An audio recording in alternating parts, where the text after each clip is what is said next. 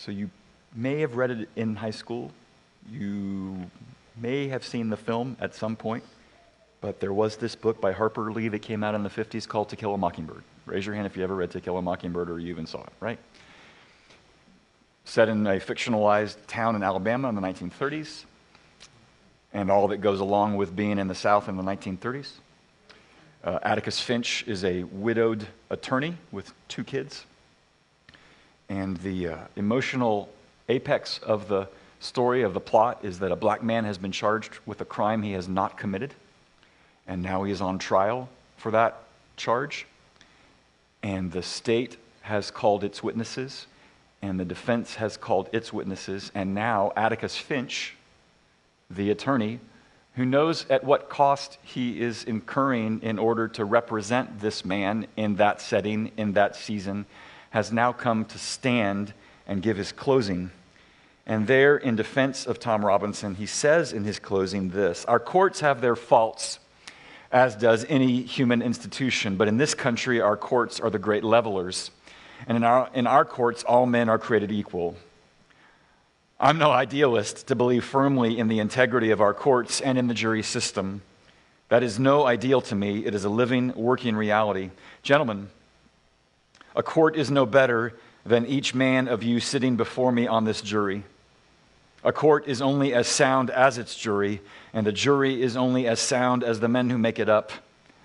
I am confident that you gentlemen will review without passion the evidence you have heard, come to a decision, and restore the defendant to his family. In the name of God, do your duty. In the name of God, believe Tom Robinson. And then he sits down, and then he's done. He knows where he is. He's reading the room. He knows the subculture that he is addressing. And he knows how the deck is stacked against a defendant like Tom Robinson for the charge that's been leveled against him.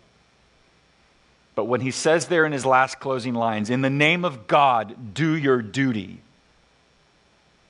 I think you could interpret what he means there by the word duty is to say, in the name of God, do what's good. And for him to phrase it as he has is to remind them and to remind everybody that ever read that book and to remind us here this morning that to do good always has two things in mind to do good unto the Lord and to good unto your neighbor. Those are distinct priorities, but they are inseparable. You can't do one without the other. That is what it means to be good.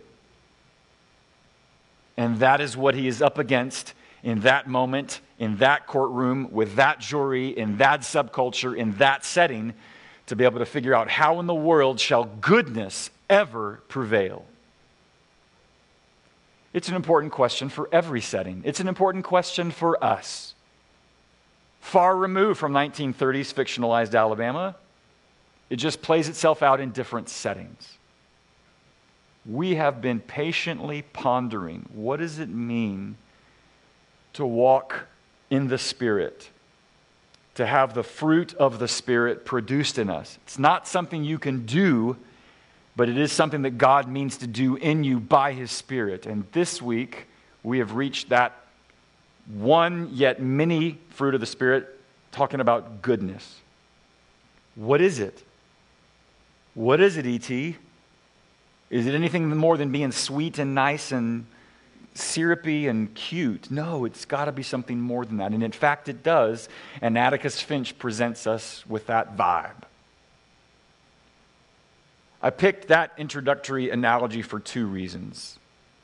One, because it will speak to the text that we're speaking of this morning from Micah chapter 6, a text that you've probably heard a thousand times, a text that many of you, if you grew up in the 90s, began singing. He has shown me, oh man, what is good and what the Lord requires of me. You know that one. We're picking that analogy because of this text, but also because the passage we're going to read is spoken in the language of a courtroom scene. Micah is going to invoke a feel of us being in a courtroom, and he is going to step into three different voices, each of which has to do with asking ourselves the question what does it mean to walk in goodness? And we're going to consider that under three heads. One, what is the compulsion to it? Secondly, what is a counterfeit version of it?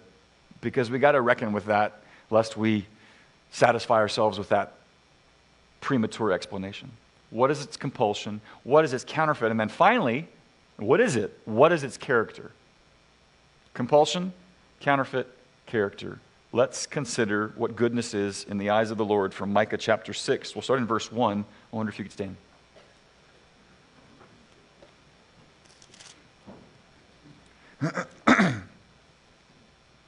Micah chapter 6, verse 1. Arise, plead your case before the mountains, and let the hills hear your voice. Hear, you mountains, the indictment of the Lord, and you enduring foundations of the earth, for the Lord has an indictment against his people, and he will contend with Israel. O oh, my people, what have I done to you? How have I wearied you? Answer me. I brought you up from the land of Egypt, redeemed you from the house of slavery. I sent before you Moses, Aaron, and Miriam. Oh, my people, remember what Balak, king of Moab, devised, and what Balaam, the son of Beor, answered him? And what happened from Shittim to Gilgal? That you may know the righteous acts of the Lord. With what shall I come before the Lord? and bow myself before God on high? Shall I come before him with burnt offerings, with calves a year old? Will the Lord be pleased with thousands of rams and ten thousands of rivers of oil? Shall I give my firstborn for transgression, the fruit of my body for the sin of my soul? He has told you, O oh man. He's told you what is good. And what does the Lord require of you? But to do justice and to love kindness and to walk humbly with your God. This is the word of the Lord. Thanks be to God. You may be seated. Every book has a context. Micah's is no different. It's a very, very short book, but it's really pithy, really profound. He's writing once again into a divided kingdom. It's been divided into north and south shortly ever since the end of Solomon's reign, whose own heart was divided at some point. At first, sold out for the Lord in wisdom, went by the name Jedidiah for a while, known as beloved of God. That's Solomon. And he sought God's wisdom and he led Israel as king, and then his own heart became divided. Divided for his wisdom for the Lord, and then divided for anybody other power that might shore up his own until that became even more important than this.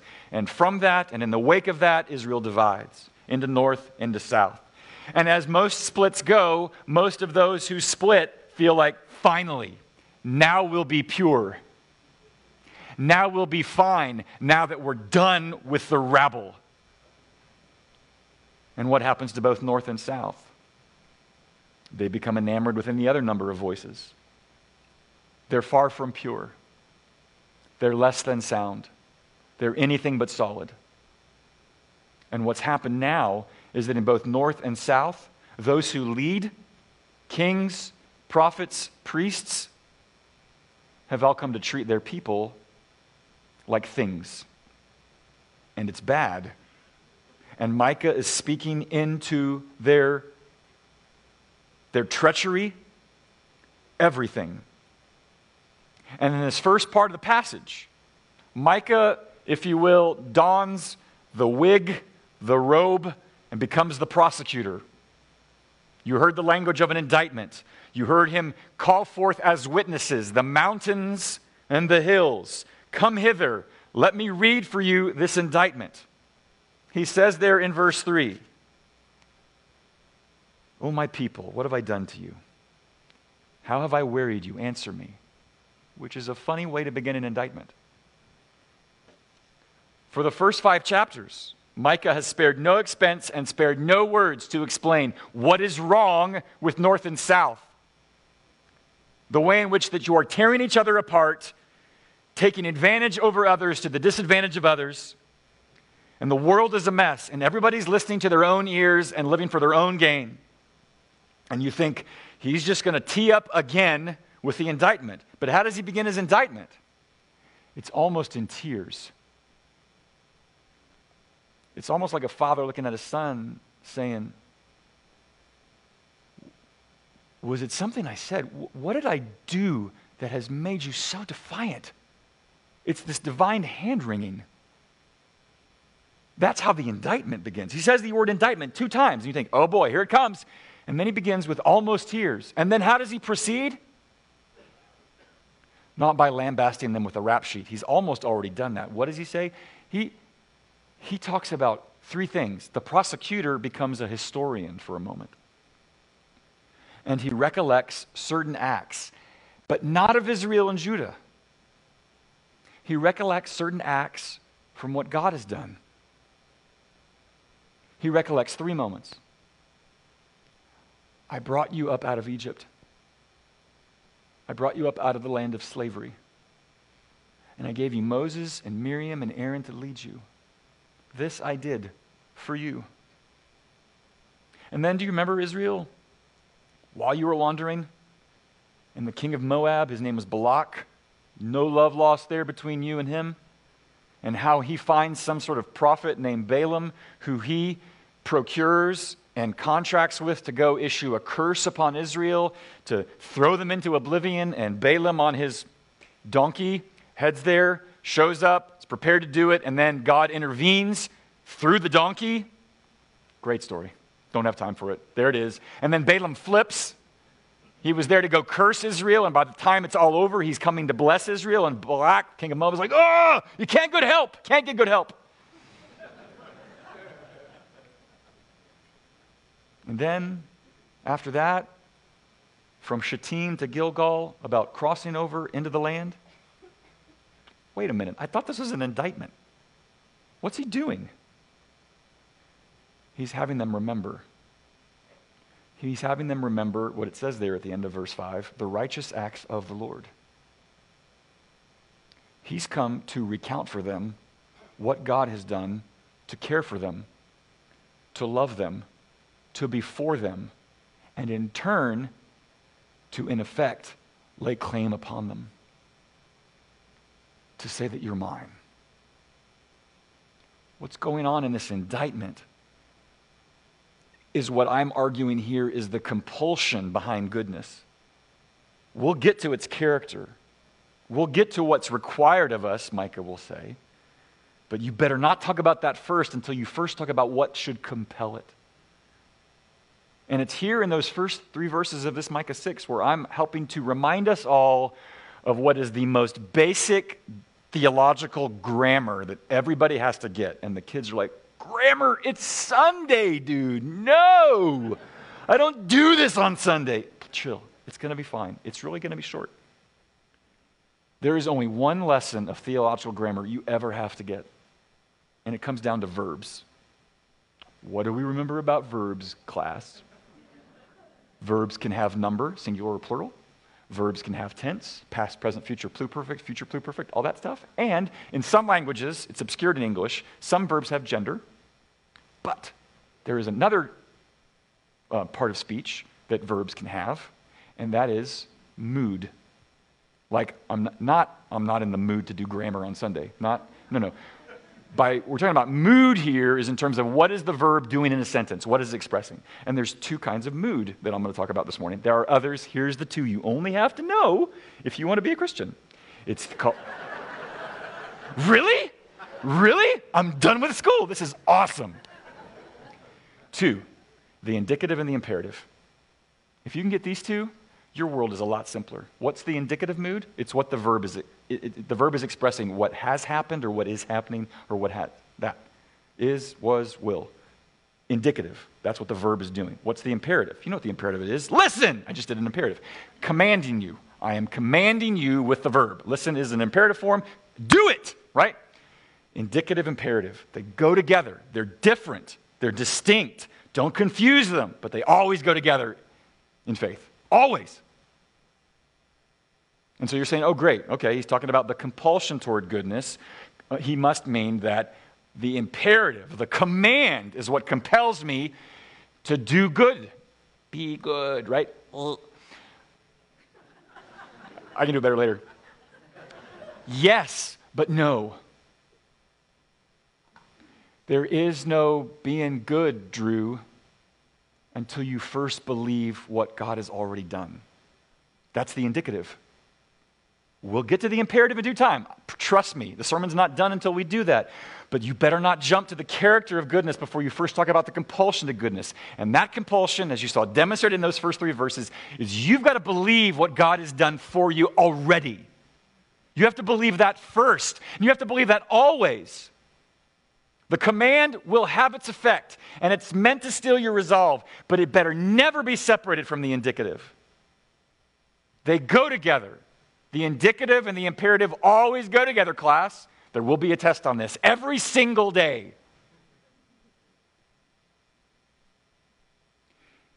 If you only focus on the indicative, if you only focus on what God has done for you, I understand why you might want to do that but it is an act of presumption. Why, why would God do all those things on your behalf? Why would Micah take the time to recount them for you? There's a point. You are blind, deaf, and dumb until you understand that there's a point and purpose to him acting in that way. If you only look at the indicative, you kind of don't understand. Like, you're, you're, you're a batsman at the plate, you're there, the ball comes, you just stand there. The point is to so, what's the follow through? The imperative. If you only focus on the imperative and you forget the indicative, you too are in a mess.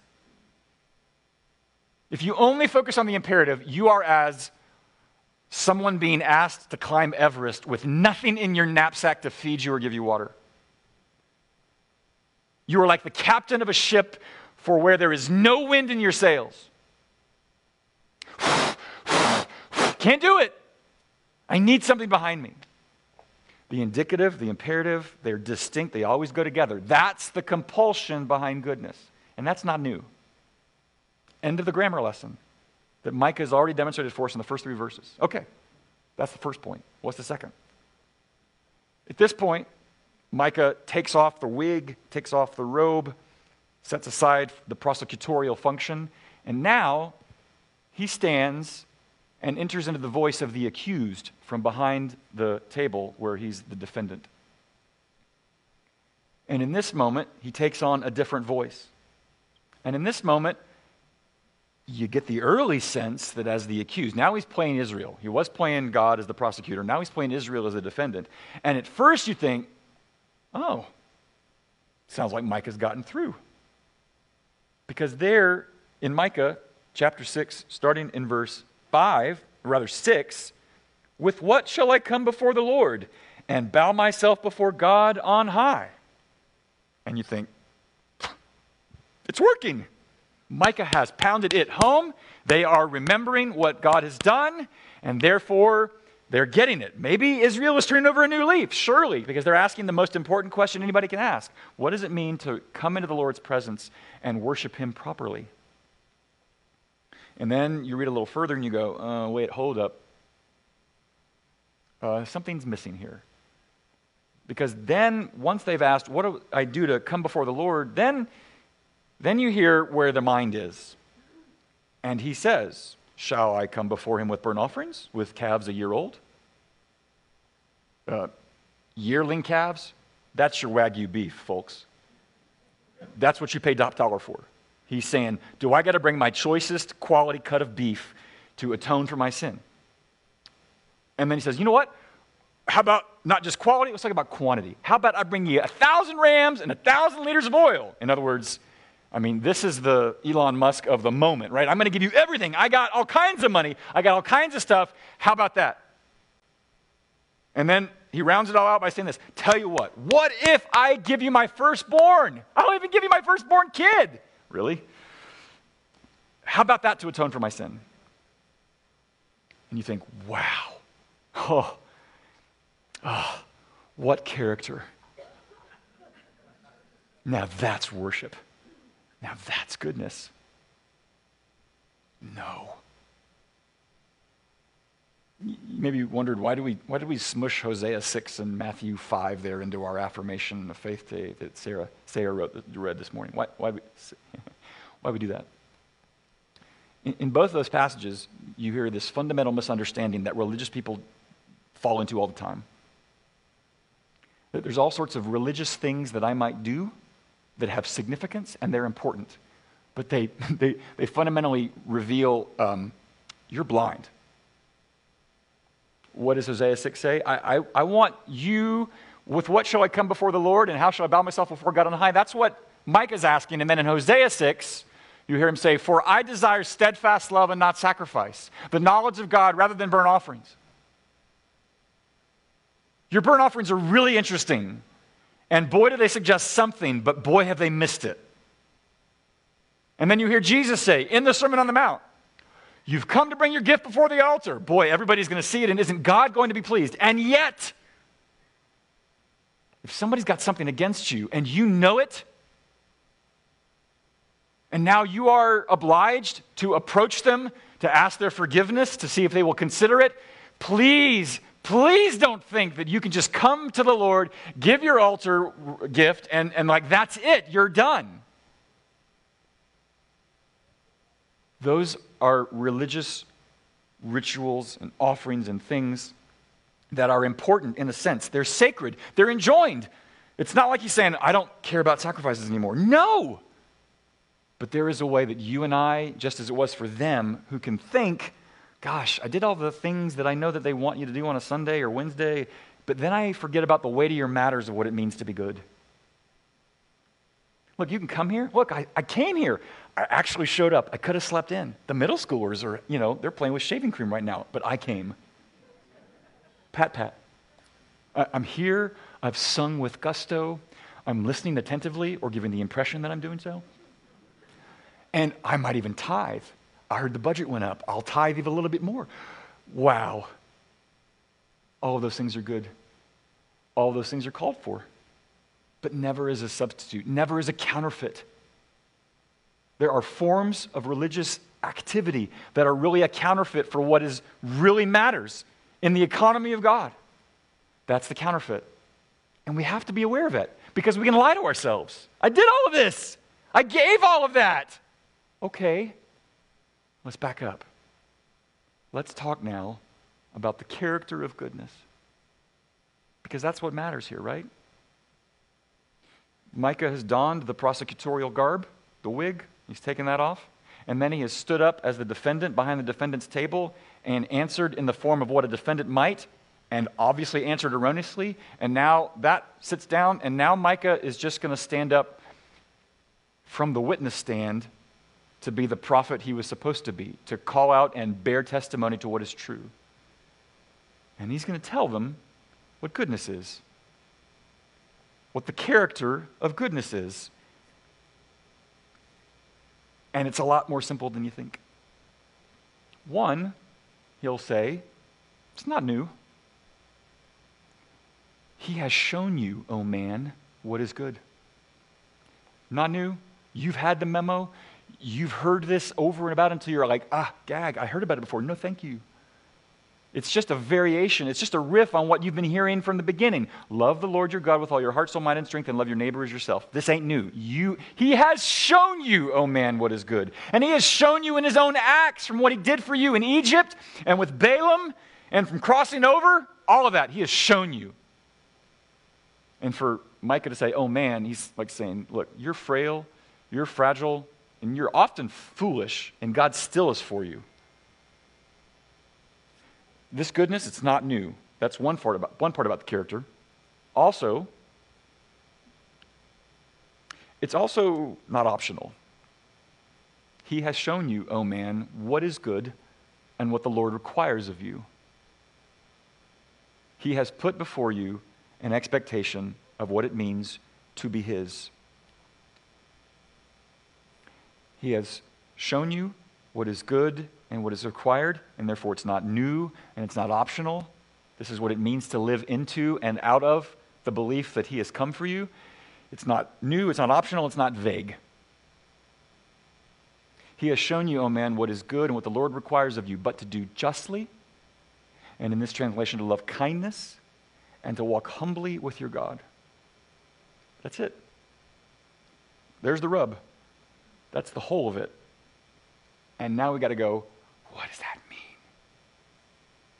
To do justly, to love kindness, and to walk humbly before your God. It's, it sounds like three things. There's an and and an and and an and there.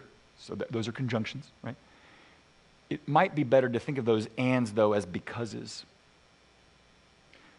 There's sort of a chain going on here. What, what you hear at the roof is because of what's true of the interior, is because of what's true of the foundation. To do justly is the roof, it's the outward facing part. It's what it means to do goodness. What is, what is to do justly? In Micah's day, how was it? Its heads give judgment for a bribe, its priests teach for a price, its prophets practice divination for money. That's the opposite of justice. That's the opposite of doing justly. And God, through Micah, says there's going to be a disciplinary effort. There's going to be a judgment for that, if only to root it out and to preserve a remnant for those who believe what justice is. In that day, that's the opposite. That's what justly is. In Atticus Finch's day, it is for him to stand as a minority of one and to look into the eyes of all those people who have no interest in doing justice, who look upon another man simply because he looks differently from them, and they think he either has less or no dignity. Justice means believing that, that he does, and that he is worthy of the same consideration that one might give anybody else. That's justly. Let me tell you about another story I learned this week. The reason Cherokee up the road is called Cherokee is because it was once populated mostly by Cherokee Indian. And if you know that story, you know that President Jackson ends up signing that treaty and forces them to relocate, and they walk to Oklahoma and what was, Oklahoma, what was called Indian Territory then, and what was called the Trail of Tears. Some of you have probably, I, my father grew up in Oklahoma. I, I did all the Oklahoma museums. I know the Trail of Tears sculpture of the of the Cherokee slumped over on a horse that slumped over. But before they marched, they met a man named Evan Jones. He grew up in the Methodist tradition. He eventually becomes a Baptist missionary. He starts schools among the Cherokee. He begins literacy programs for the Cherokee. He insists upon translating the Bible into Cherokee, not just forcing them to learn the King James. And when he saw the treaty come down from the White House, he saw the fraud in it. And he knew what was about to happen, and he spoke against it. And when it didn't matter, and they pulled them out and uprooted them and forced them to Oklahoma, he marched with them. He went with them. And he was eventually declared a Cherokee. He knew what justice was, and he knew this wasn't it. And so he went with them. But it was not simply, in his mind, white man bad, Cherokee good. Because when he gets there to Oklahoma Territory, and as the Civil War begins to approach, there were some Cherokee who decided to buy African American labor to enslave them. Well, what does Evan Jones do then? It was not just all Cherokee good, white man bad. It was, this is wrong. You, what you're doing is wrong. And he slides with the pro union Cherokee rather than those who were pro slavery and he got in trouble and he, got, he had to fear for his life and he fled to Kansas. That's acting justly. It's believing in the dignity of everyone, but it's also believing in something that was greater than even who he was closest to in the moment. That's Evan Jones' story. Let me tell you about this guy named um, Bindawar. Let me get his name properly. Wait for it.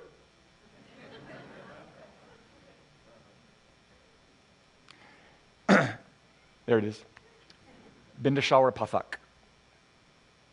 If you know anything about the Indian caste system,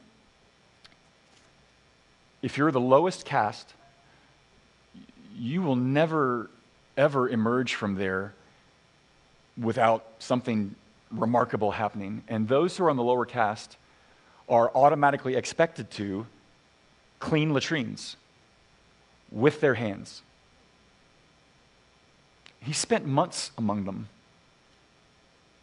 scraping with his hands, as they were, human filth, until it began to ebb from his hair follicles. But he was an entrepreneurial sort.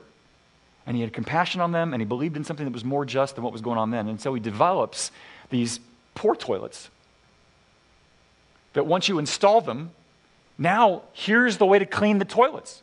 That was still their job.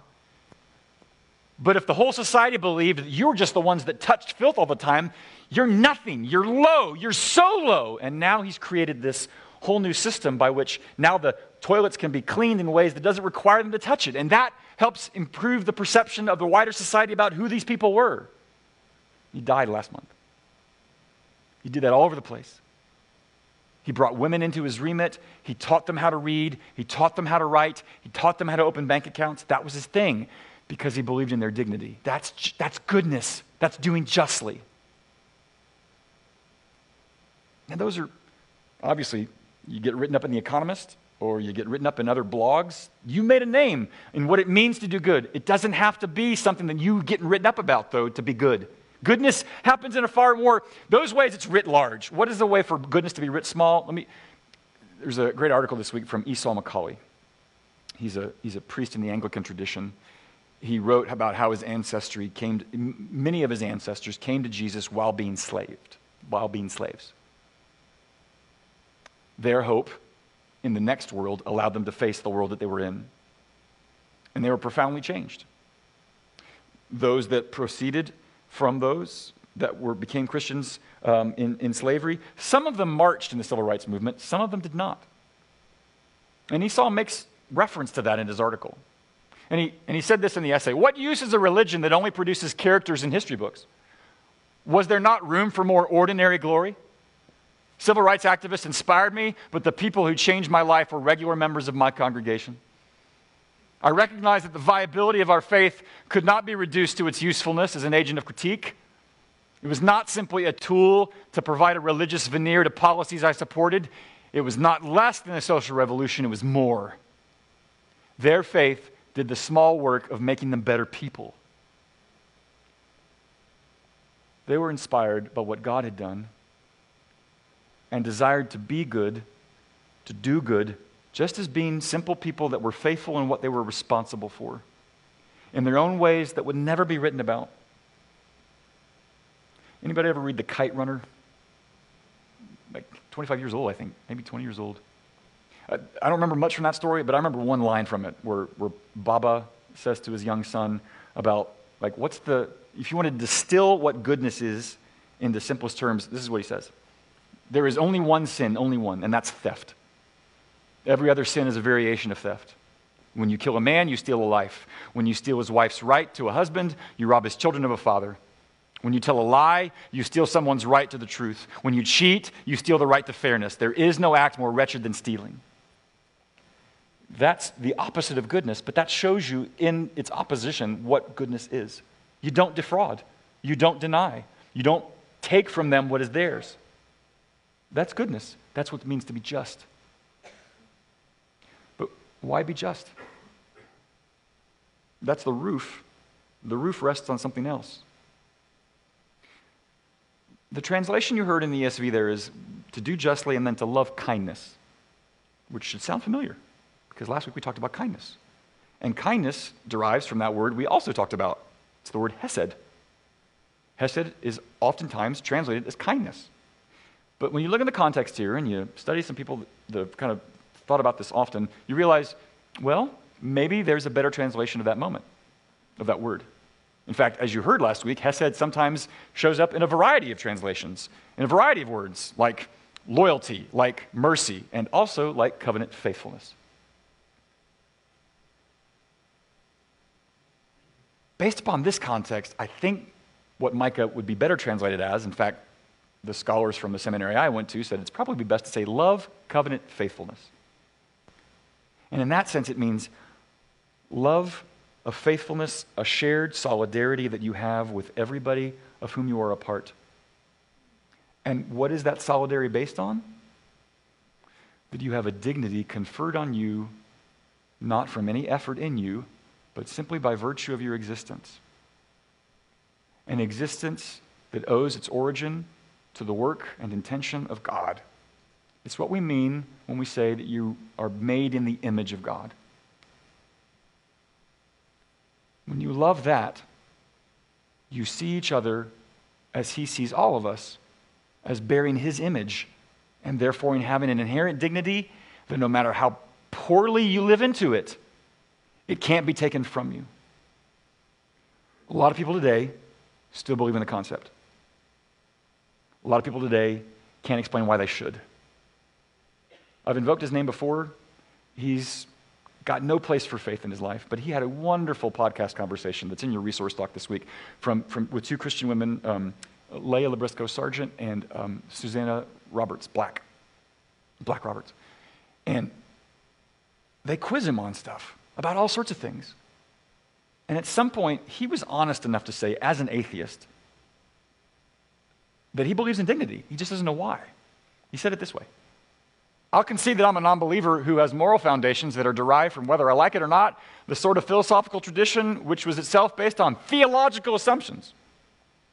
From a tradition that sort of starts in a place where theological assumptions were assumed to be woven into the fabric of what we consider morality. He doesn't deny it. He knows he's an heir of that. How does it play out? All I can tell you is that from my limited and contingent point of view, the sort of inherent dignity and value of human beings slaps me in the face every time I observe human beings.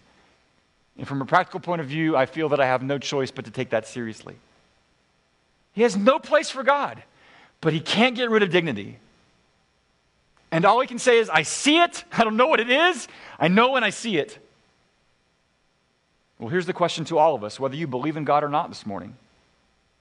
Who told you you had dignity, and why do you believe it? Covenant faithfulness, the idea that we share in the image of God, there's your answer. That's your ground. And if you don't take that one, you've got to find some other one. We're just to one another because we believe that one another shares dignity in that regard. And why should we believe there's dignity? Obviously, that's, that's clear because you walk carefully with your God. He's the one that told you. He's the one that reminds you that you're His. He's the one that acted you on your behalf. And therefore, the more He stirs me, the more He stirs me to see you as I hope He sees me, the more He stirs me to not defraud you or defame you or disparage you.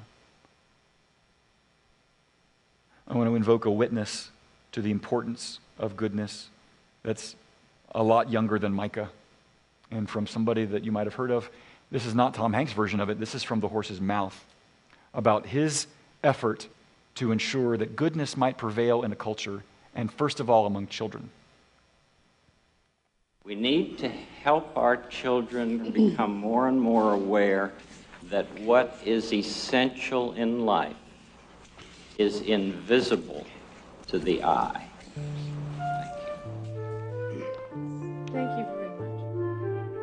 As he got older, it was more important for him to be strong in his beliefs. Maybe that was how he was getting his anger out.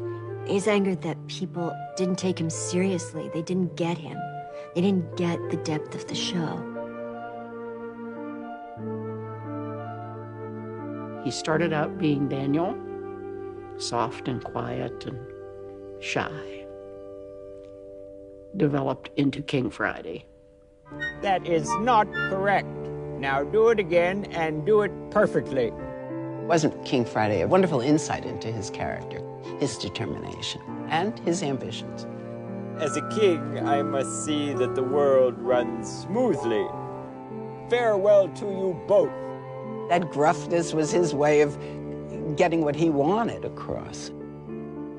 Fred Rogers wanted something very badly and would do what he felt was necessary in order to get it.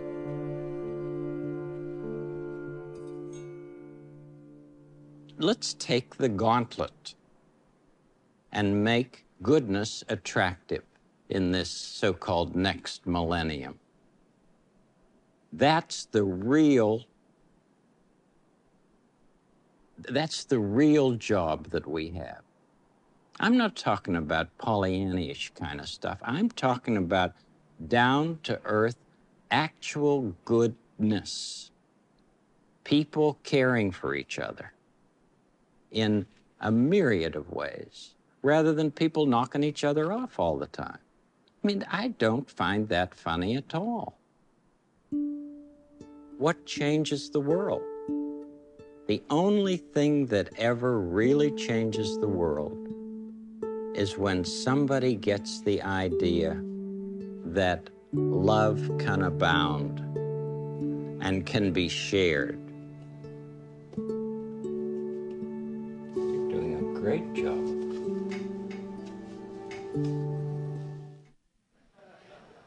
Remember Koko? I remember Koko. Goodness changes a culture, goodness changes a world. Goodness presupposes, though, a belief that love is both good and necessary.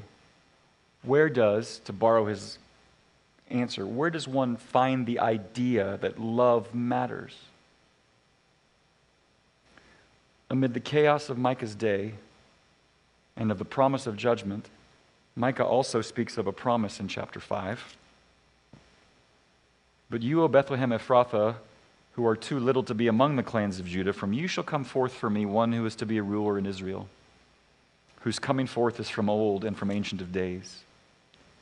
And then in the last two verses of the whole book, Micah speaks as an Israelite who is finally honest with himself, who says there in chapter 7 Who is a God like you, pardoning iniquity and passing over transgression for the remnant of his inheritance?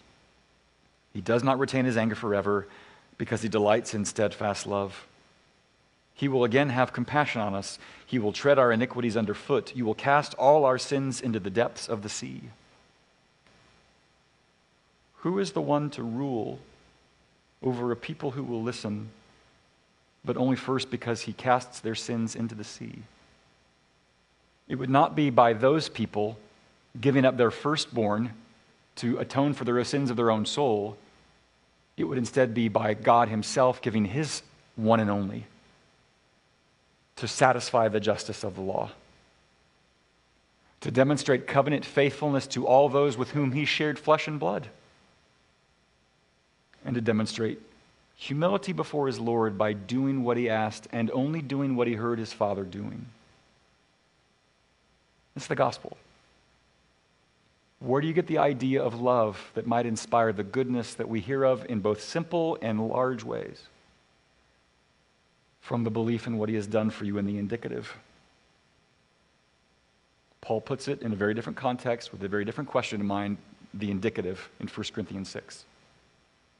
You are not your own. You are bought with a price. That's the indicative. Bought with a price by Jesus. So glorify God in your body. Different issue he's addressing. Same idea. So glorify God with your goodness, both in your body, by your prayers, with your money, whatever it might be, to act justly, to love faithfulness out of a mark of walking humbly. The indicative and the imperative in full view, coupled, inseparable. What does goodness look like? I'll end with where Paul ends towards the end of his letter to the church at Rome. Let love be genuine. Abhor what is evil. Hold fast to what is good. Love one another with brotherly affection. Outdo one another in showing honor. Don't be slothful in zeal. Be fervent in spirit. Serve the Lord. Rejoice in hope. Be patient in tribulation. Be constant in prayer.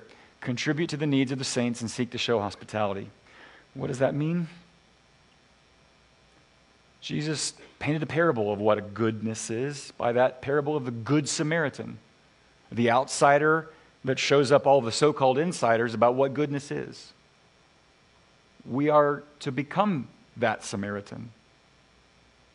But to borrow a thought from another pastor who probably borrowed it from somebody else, before you can ever be that Samaritan, you have to believe yourself the one to have been beaten and bruised on the road and left for dead. You have to see your own need of what you did not possess, broken by the own corruption of your own heart and by the wiles and schemes of the devil. And Jesus must be your good Samaritan first. The indicative, such that Jen learn how to be a neighbor in goodly fashion. Let's pray.